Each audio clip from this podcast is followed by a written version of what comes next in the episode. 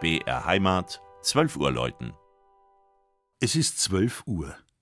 Das Mittagsläuten kommt heute von der neuen katholischen Pfarrkirche Seliger Rupert Meyer im Poing, Landkreis Ebersberg.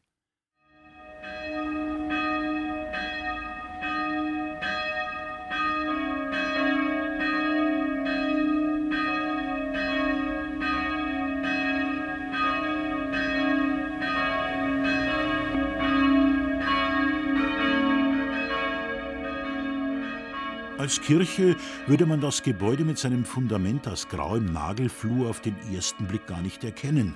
Wäre da nicht das goldene Kreuz auf der höchsten der drei glänzend weiß gekachelten, steilen Spitzen, die einer Krone gleichen?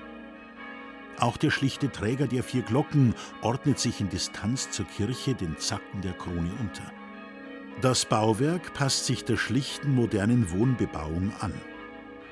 Das Konzept folgt dem Leitbild, das sich das neue Poing mit seiner jungen Bevölkerung gegeben hat. Betritt der Besucher den leicht zum Altar abfallenden Kirchenraum, öffnet sich nach dem niedrigen Eingangsbereich ein fast schon barocker Blick zum Himmel voller Licht.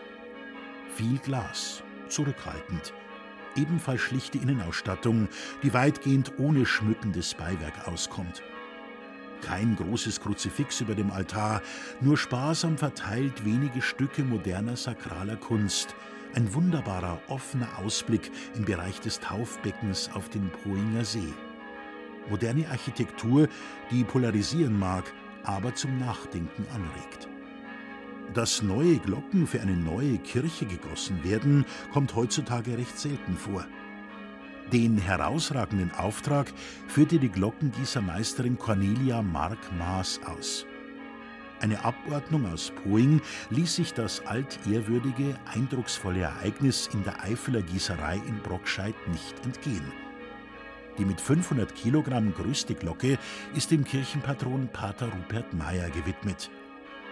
Er hat zu Beginn des 20. Jahrhunderts im nahen München gewirkt, als viele Menschen eine neue Heimat suchten.